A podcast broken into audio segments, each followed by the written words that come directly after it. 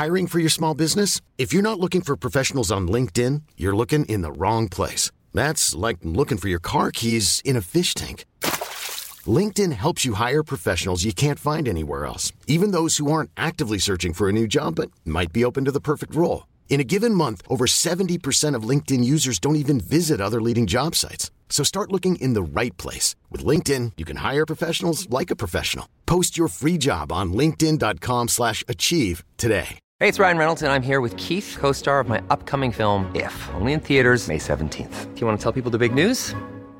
All right, I'll do it. Sign up now and you'll get unlimited for $15 a month and six months of Paramount Plus Essential Plan on us. Mintmobile.com slash switch. Upfront payment of $45 equivalent to $15 per month. Unlimited over 40 gigabytes per month. Face lower speeds. Videos at 480p. Active Mint customers by 531.24 get six months of Paramount Plus Essential Plan. Auto renews after six months. Offer ends May 31st, 2024. Separate Paramount Plus registration required. Terms and conditions apply if rated PG. Wow. Nice. Yeah.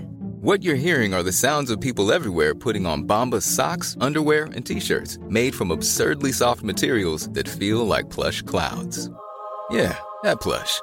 And the best part? For every item you purchase, Bombas donates another to someone facing homelessness. Bombas. Big comfort for everyone. Go to bombas.com slash ACAST and use code ACAST for 20% off your first purchase. That's bombas.com slash ACAST. Code ACAST.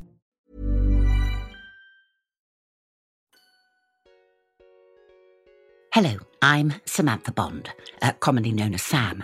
Now, when I'm not doing my day job, working alongside Maggie Smith, Pierce Brosnan, or even the gorgeously hirsute Burt Reynolds, God rest his soul, I'm an ambassador for a wonderful organisation called Acting for Others. And together, we've paired up some of the UK's brightest stars of stage and screen for intimate conversations about, well, their passion for theatre, trials and triumphs, loves and losses, and a whole lot more. I said the theatre is a temple, and you should be ashamed of yourself for desecrating it. Me as a black woman was not getting any of that work or any of that practice. And now I'm in this position, post 50, I'm aging in. Ben Whishaw, the hardest man to make corpse on stage. I only got him once. Dear listener, there's a very good reason why we're doing this. We think that theatre is something to truly treasure, and it must be protected at all costs, starting with the people working in it. And this is where Acting for Others comes in, because we provide both financial and emotional support to production crew, front of house, actors, set designers, in fact, anyone working in UK theatre in times of need. Through a network of 14 member charities. And every penny this podcast generates will go to those charities. In fact, you listening now is helping. So thank you. And if you'd like to go further and make a donation, listen to the end for details or click the link in the show notes. Now, here we go. Dame Eileen Atkins and Adjoa Andoh, recorded in July 2022. Enjoy. Hello. Yeah, you went for a moment there. Just had to sort the dog out. She's melting. I know you poor things. I mean, I'm worried about my cats at home. Okay, here we are. Hello, Dame Eileen Atkins. Oh, drop the dame, please. it's nice to see you again. It's lovely to see you. I mean, it was such a brief meeting, wasn't it? I know, that fantastic poetry evening. Yes, you literally flew in three minutes before we went on. I thought, my God, what confidence. And then the poem, you knocked it that evening. It was brilliant. It was the Langston Hughes poem about America, wasn't it? That's it. Yeah. I'm just thrilled to look at the work you've done and see how much you've done in the theatre because I really am a total th- theatre is my world. Yeah. And it looks to me as if it's yours as well. Absolutely. I think we can do all the other work, which is lovely the telly and the film and the radio, but there's something so visceral about standing flesh and blood in front of flesh and blood and just telling a story. Yes. There's something so ancient and intimate about it. I think that's what I find really moving. You just feel really alive, I think, when you're doing it. That's what I love. I couldn't agree with you more. On stage, you are the one holding the audience. Mm. And the power, I think, is wonderful. I always feel as if I've been in the trenches with actors I've been on the stage with, especially mm. after a first night. Oh my gosh. You've gone out there with a new story. You don't know how they're going to tell it. And then they tell you how to play it. And you just don't get any of that on, on film or television. No. Uh, I always think of it in a sort of, th- you triangulate something. The writer had an idea and then you're embodying that idea and then the audience is receiving and responding to that idea and then it creates this fourth thing which is the, that live moment for that performance only that will never be eh, replicated because those three spirits have come together the writer the performer and the audience. Yeah. And you know, you may have had a bad night's sleep or great sex, or it might be raining or whatever. So we're all bringing slightly different energies with us as well, aren't we? Yeah, you're right about that. I remember, I remember one night having a really, um, well, I'd, the end of an affair had happened during the day. Mm. And I went in to do the cocktail party with Alec Guinness. Oh my God. It's a wonderful part. And there's the moment when he tells her that she's going to uh, be, she ends up a martyr, crucified and eaten by ants. And he tells her that she's going on this journey to a nunnery and he hands her the address. And I would never cry there because I didn't think it was right to cry but Alec wanted me to. And then that night, because of the affair during the day, I cried. And he was so happy and said, You got it, you got it. And I said, No, I split with my bloke today. Oh. so I hated giving him the wrong reason. But it was because I had gone in yeah. in a different state that day. Yeah. And all those emotions would hit you differently because you're seeing it through the lens of a heartbreak. Yes. It's the thing that everyone trots out, but it's so true. You know, the heartbeats all beating together when we're all in the space together, or, you know, being younger doing a show and all the women suddenly having their periods at the same time. We're, we're, we're built to be in communion with each other, I think. Well, I, I, have I've always felt it, it's, it's my happiest and safest place. Yeah. I remember doing um, Stuff Happens at the National it was politics and acting. So, frankly, I was like a pig in shit. And taking the curtain call on press night and feeling like I was levitating with that sense of being in the middle of this national and international conversation about the war in Iraq yes. and what had we done and what had we, you know, opened the floodgates to. And to be having that really crucial, visceral conversation on the main stage of the National Theatre with people leaning in for the conversation. I just, I think it's one of my most happy moments on stage ever, just to feel part of that conversation. Yes. Have you got any sort of levitation moments from your theatre career? Well, I think I think I've got a different kind of experience mm. that I I know if many actors do know about it. it it sounds almost spiritual, and I'm very nervous of talking about it to anyone. But since this is to talk about that kind of thing, there are very rare nights in a part when, how can I put it? I feel as if it's suddenly not me. Hmm. I've been taken over mm-hmm. totally and I don't know whether it's by the part or whatever, but I can't do anything wrong that night. Mm-hmm. There's no way I'm thinking about a line anywhere. There's no way I'm thinking, oh, that actor hasn't quite moved on there. Because normally you have the part and then there's a reel in your head, isn't there? Mm-hmm. Oh, he's moved too far upstage. The so chat. I have to go down. Yeah. Uh, uh, there's usually a reel. There is no reel that night, but suddenly everything pours right through. I always think of myself as an actor as a vessel. Yes. Uh, and, and something, the, the, the writer's words go through me and I give them out. And it's almost spiritual. Mm-hmm. There's a wonderful story about um, Laurence Olivier in that way. I've forgotten, he was playing one night. I can't remember what it was. I think it might have been Coriolanus. And he was just absolutely magnificent. Mm-hmm. And the actors listening on the tannoys gradually came down to the wings to look because they were hearing it was something special. And when the they'd taken their curtain call. The whole company applauded him, and he just pushed his way through them and went to his dressing room and slammed the door. And Derek Jacobi knocked on the door and said, What's the matter with you? You were incredible tonight. And he said, I know, I know, and I don't know what was different. yes. I don't know what I did. Yes. I don't know what I did. And I think he had an evening when he was taken over. Yeah. Yeah. But I wouldn't talk about it. It's awkward to talk to the public about it because it sounds um, a bit airy fairy. I think no, I absolutely uh, concur with you in that, and I I remember um, being it's sort of in this in this in the same that sense of being taken over or something happening and i was actually in the audience. I was i was 16 i was in the sixth form at school. I was anorexic. My parents were getting divorced. Oh, wow. Um, i was supposed to be doing the oxbridge entrance exam. In fact i'd done it once. I was about to sit it for a second time. And uh, I was really depressed. And I went to see Kate Nelligan in Plenty, David Hare play at the Bristol Old Vic. And I sat up in the cheap seats and I was taken over by this play that had nothing to do with my life.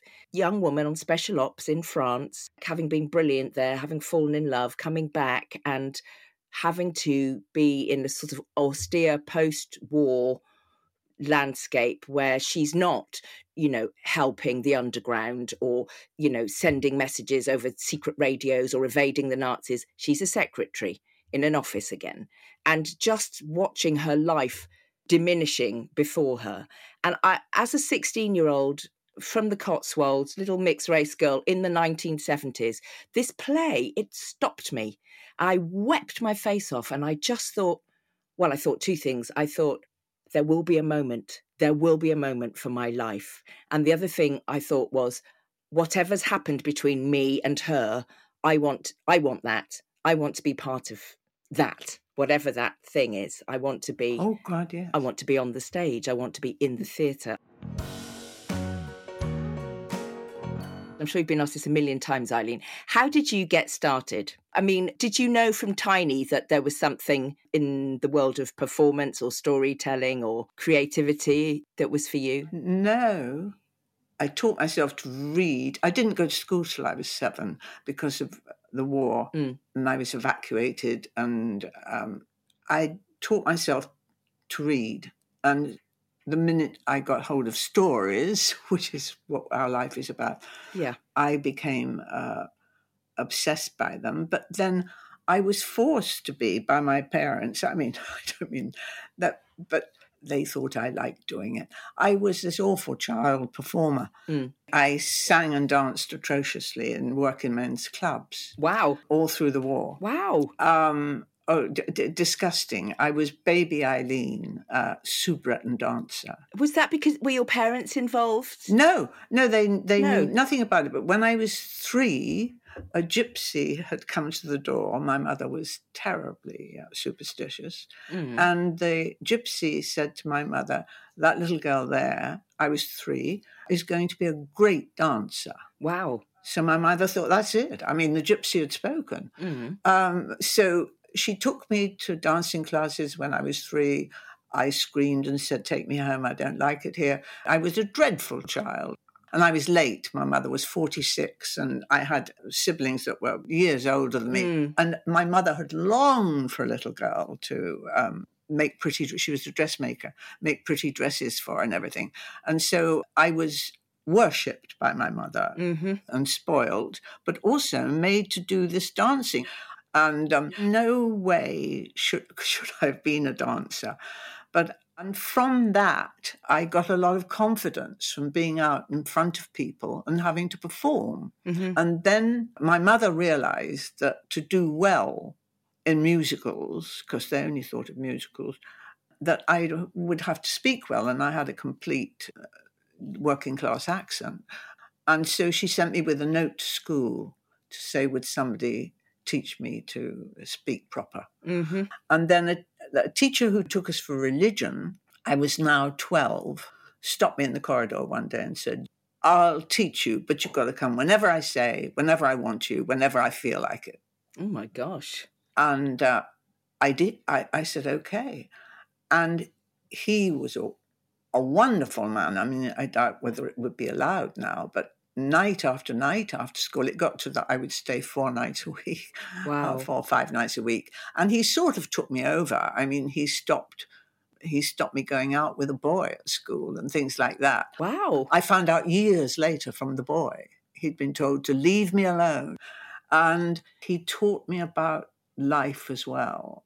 I mean, he was a, a wild, strange. And I mean, at the time, I thought he was a very old man. I was 12 and he was 32. And actually, he married someone after I'd left school who was younger than me. Oh, wow. So, you know, but he gave me everything. Yes. He gave me my life. Wow. And he said, apply for RADA for the scholarship hmm because you have you have to be very very good and if you win the scholarship you will know that you're the best and if not mm, go and be a drama teacher somewhere do one of those courses and i got through two rounds at the rada hmm and it was down to three of us Mm. and then i got a telegram at my sister's wedding telling me i hadn't got it Oh. and as I cried and ran out of the wedding breakfast, my Oh. sister said, She always spoils everything. um, and I was set to be a teacher. And I went to Guildhall. hmm And in those days, they didn't keep a very sharp eye out at Guildhall. So I simply did the two courses. and nobody noticed. Wow. Uh, and then I won the Shakespeare Prize there. and then the, the uh, principal of the Guildhall said to me, "I- Eileen, we've just noticed that you're in the teaching course. So you were doing the acting course and the teaching course? Yes. Wow. It took a long time. I was there at nine o'clock in the morning and I left at nine at night. And at weekends, to have enough money, a friend of mine from the tap dancing school, the two of us used to give tap dancing lessons to kids in King's Cross. Gosh. Gosh. I've never been so tired in my life. Oh my God. The energy of youth. Wow. That's extraordinary. what moment made you think that's what I want to do? Act. But you studied for a lawyer, didn't you? Well, after I crashed and burned with Oxbridge, um, I resat my A levels. I was really low and I did horribly in them. And then I thought, I'm never doing education again. I hate you. And I went to work for Lloyd's Bank because where I grew up, you know, smart girls joined the bank or maybe the civil service or they worked for a building society. Yes. And then you got married and that was it. yeah. and I lasted a year and a day before I was I was just like, yes, I'll do a law degree anywhere, send me anywhere, because I didn't know you could do acting as a job. It, you may as well have said you can do. I don't know, nuclear physics or something. So it wasn't until I was halfway through my law degree when I was absolutely convinced I loathed law. I didn't want to do it. I didn't care about kicking tenants off their land because you never learnt law from the tenant's point of view in those days. And um, I was in a black women's group at college. I was at Bristol Polytechnic. And we'd been to Greenham, we'd done Encircling the Base. Um, I was discovering all this amazing literature by these writers I'd never heard of, you know, Paule Marshall and Alice Walker. And Yes. just stuff I didn't know. And Deborah John Wilson, her name was, she'd come from the San Francisco Mime Troupe and she was in Bristol. And she had written a play and she got funded by Ken Livingstone and the GLC to put this play on in London. And when I gave up my law degree, she said to me, Come and take my class. So I'd taken her class. And um, and then when she got this funding, she said, "Come up to London. You have to audition for my play." So I went up to London, and I didn't know what to do. So I did a paragraph from E.P. Thompson's "The Making of the English Working Class." That was my audience. That was my audition speech. I, I had no clue, um, but I thought he was really interesting. So I thought, Brilliant idea, Yeah. actually. and um and I, I sang a I don't know I sang one of my dad's you know I don't remember Nina Simone or Odetta or somebody and um and I got the job and I sort of fell into acting like that and um I knew that's what I wanted to do so I just didn't go back to Bristol Oh, wow. I moved into a squat. I cleaned toilets. I modelled for life drawing classes. I didn't work for a year. And then other black actresses started telling me about auditions. And I've never forgotten the sort of generosity of telling me about jobs that would put me in competition with them for the job.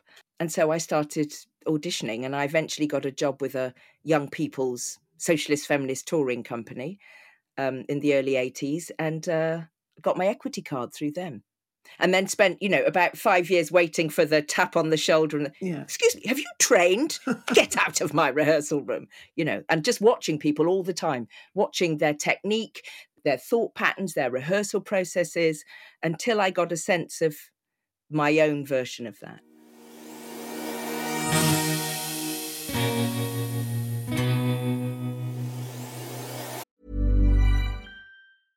Hiring for your small business? If you're not looking for professionals on LinkedIn, you're looking in the wrong place. That's like looking for your car keys in a fish tank. LinkedIn helps you hire professionals you can't find anywhere else, even those who aren't actively searching for a new job but might be open to the perfect role. In a given month, over 70% of LinkedIn users don't even visit other leading job sites. So start looking in the right place. With LinkedIn, you can hire professionals like a professional. Post your free job on linkedin.com slash achieve today. Many of us have those stubborn pounds that seem impossible to lose, no matter how good we eat or how hard we work out. My solution is PlushCare. PlushCare is a leading telehealth provider with doctors who are there for you day and night to partner with you in your weight loss journey. They can prescribe FDA-approved weight loss medications like Wegovy and Zepbound for those who qualify. Plus, they accept most insurance plans. To get started, visit plushcare.com slash weight loss. That's plushcare.com slash weight loss.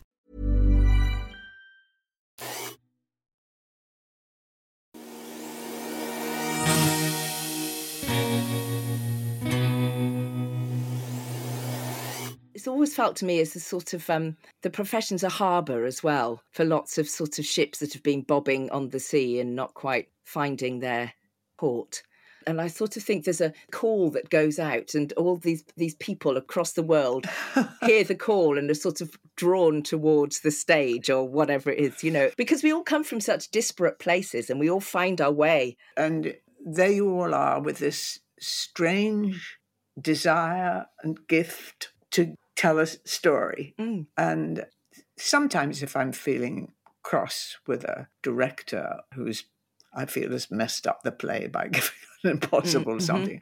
Um, I say in a very quiet voice, you know, if you just had a group of actors together, we could do it. Yes. We could tell a story. We could even make up the story. I mean, you could always get a group of actors who could entertain. Yes. But I'm very thankful for some, some wonderful directors. But, you know, if they get too cocky, I, I just think in my head, there have only been directors for barely a hundred years, Mm-hmm. and the theatre has existed for thousands of years. I wanted to ask you, Eileen, as an actor, as a an actress, you know, I'm about to hit sixty. Um, you're a bit older than me. how how have you, you know, because you're still fully in the game, as people would say. How have you found um, roles or your life as an actor? How's it shifted over your career?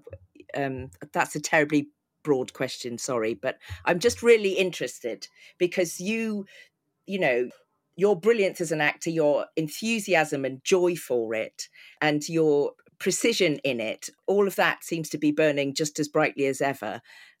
Are you finding work is interesting? Um, the spaces that you want to inhabit with characters? What's the variety like compared to other stages in your career? All of that stuff I'm interested in. It, it, it is becoming more difficult at 88, which I was. uh, I enjoyed um, celebrating with the crew here in Cornwall. Um, you know, I look at a script now and think, uh, what I would have learned in six weeks, I, I, think, I hope they're giving me three months or more yeah. for that. Mm-hmm. Um, but what I've found throughout my life is that I don't remember going through a period of thinking there are no parts my age. And I think that was because from a very early age, I was always looking for stuff that I could adapt or do. So I'd make a suggestion, and that would lead to something else, not necessarily what I had in mind in the first place. Mm-hmm. So I do think And I didn't do well until I was 32. And I was able to play young for a long time, but Mm. I still never hit that thing that people seem to hit in their 50s and 60s when it um, seems to stop uh, for them. Mm. It never hit me. Mm-hmm. But it was, I think, because I was always uh, adapting and thinking of other things that I might do, or finding and reading plays and thinking, wouldn't that be good? Mm. So I was never out of work. Yes. Because I made a lot of it myself. Yes. Um, and I had noticed that often in plays, and there's no doubt you have this talent as well, that I would think it's terribly good, but it would be even better if we swapped those scenes round or if we Oh, took yes. those lines there and put them there. Yes. And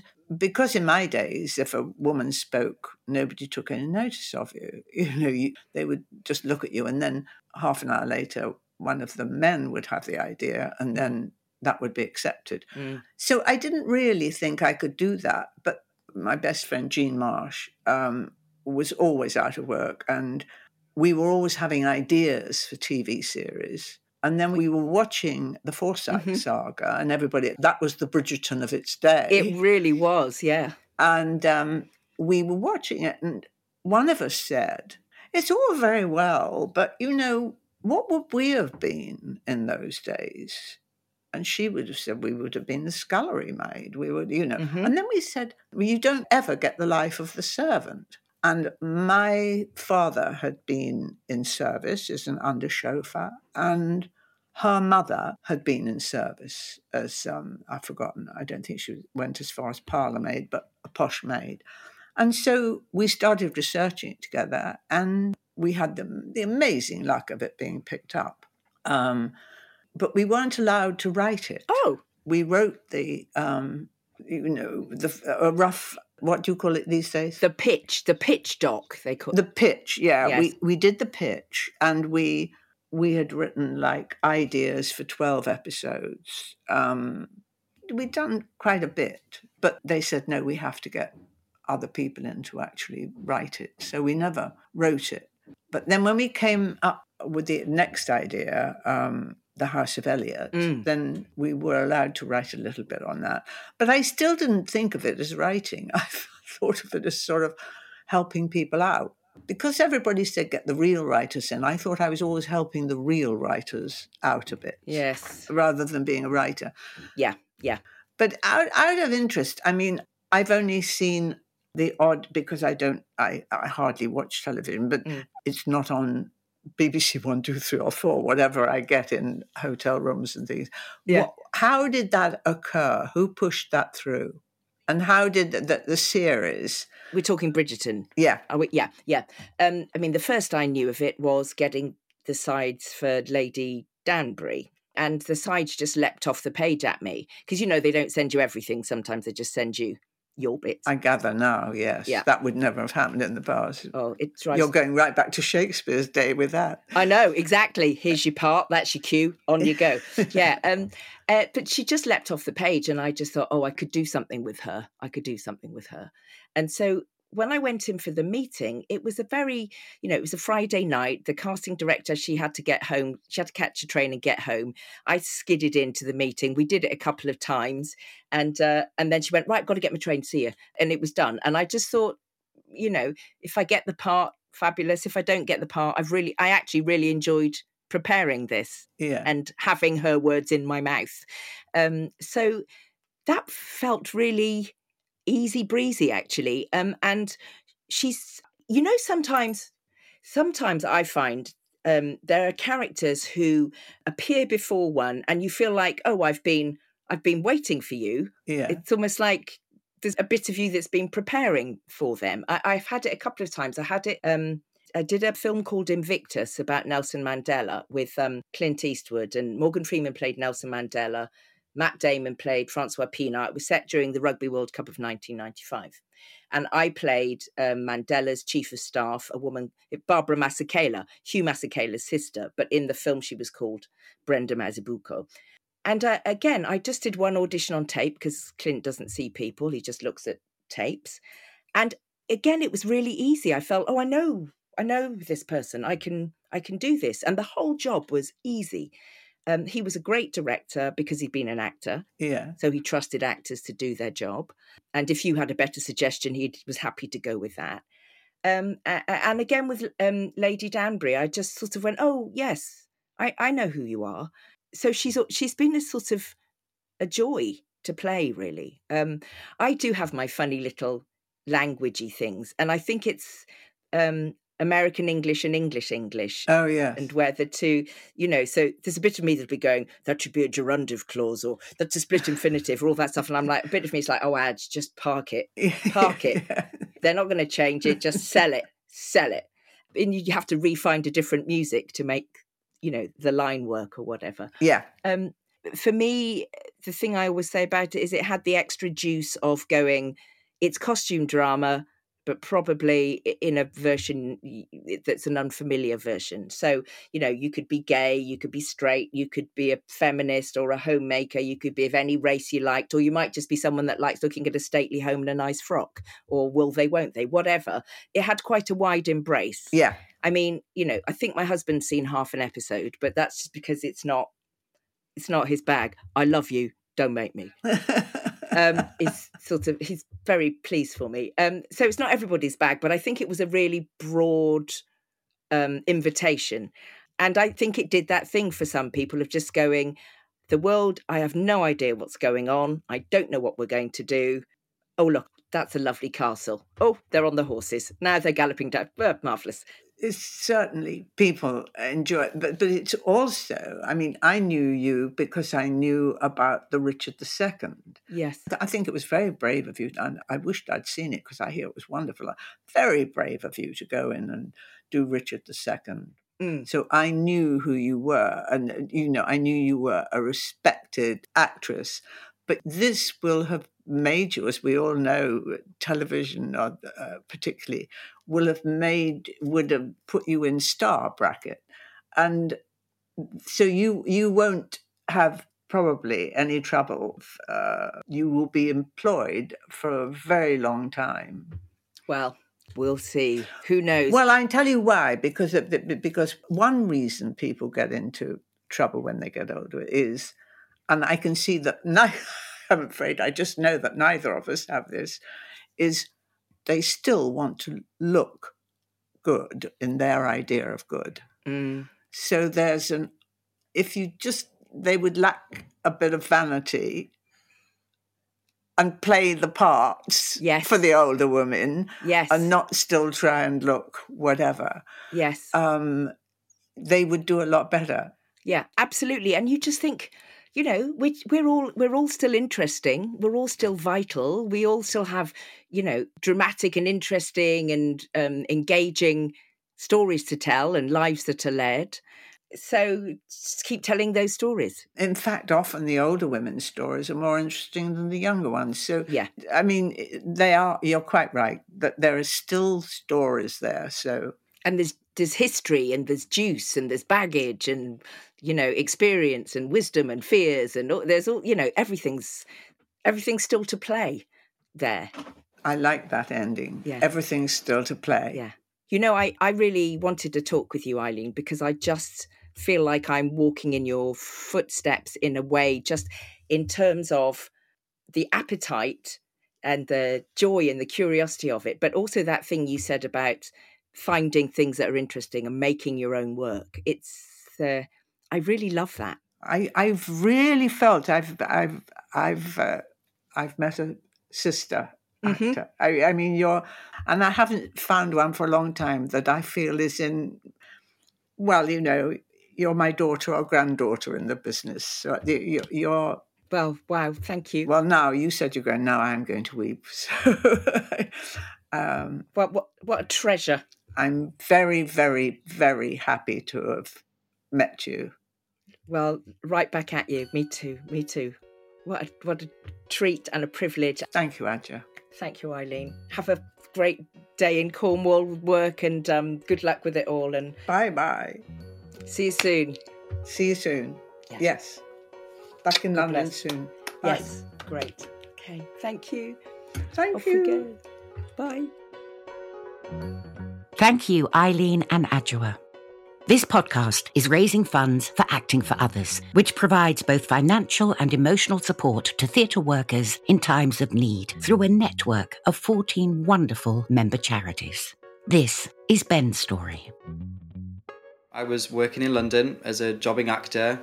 I just never imagined at that time that me, age 25, that I would be someone diagnosed with cancer. I saw my whole life flash before my eyes. When I started the painful and quite frankly really frightening rounds of chemo and surgery, I was terrified by the reality of my desperate financial situation. On top of all of this, being an out of work actor, I couldn't afford to live and pay my bills through my treatment.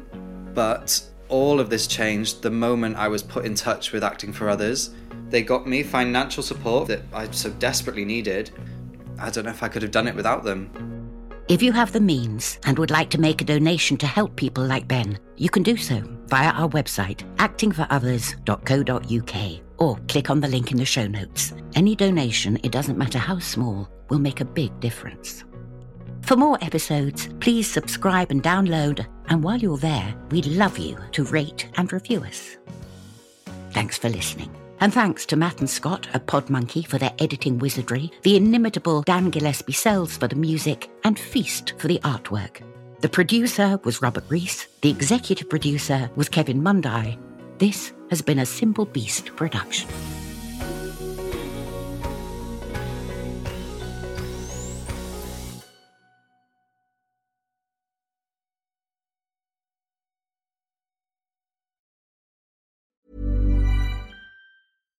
When you make decisions for your company, you look for the no brainers. And if you have a lot of mailing to do, stamps.com is the ultimate no brainer. It streamlines your processes to make your business more efficient, which makes you less busy. Mail checks, invoices, legal documents, and everything you need to keep your business running with stamps.com. Seamlessly connect with every major marketplace and shopping cart. Schedule package pickups and see your cheapest and fastest shipping options from different carriers with rates up to 89% off USPS and UPS rates. And with the stamps.com mobile app, you can take care of mailing and shipping wherever you are. Make the same no-brainer decision as over 1 million other businesses with stamps.com. Sign up with code program for a 4-week trial plus free postage and a free digital scale. No long-term commitments or contracts.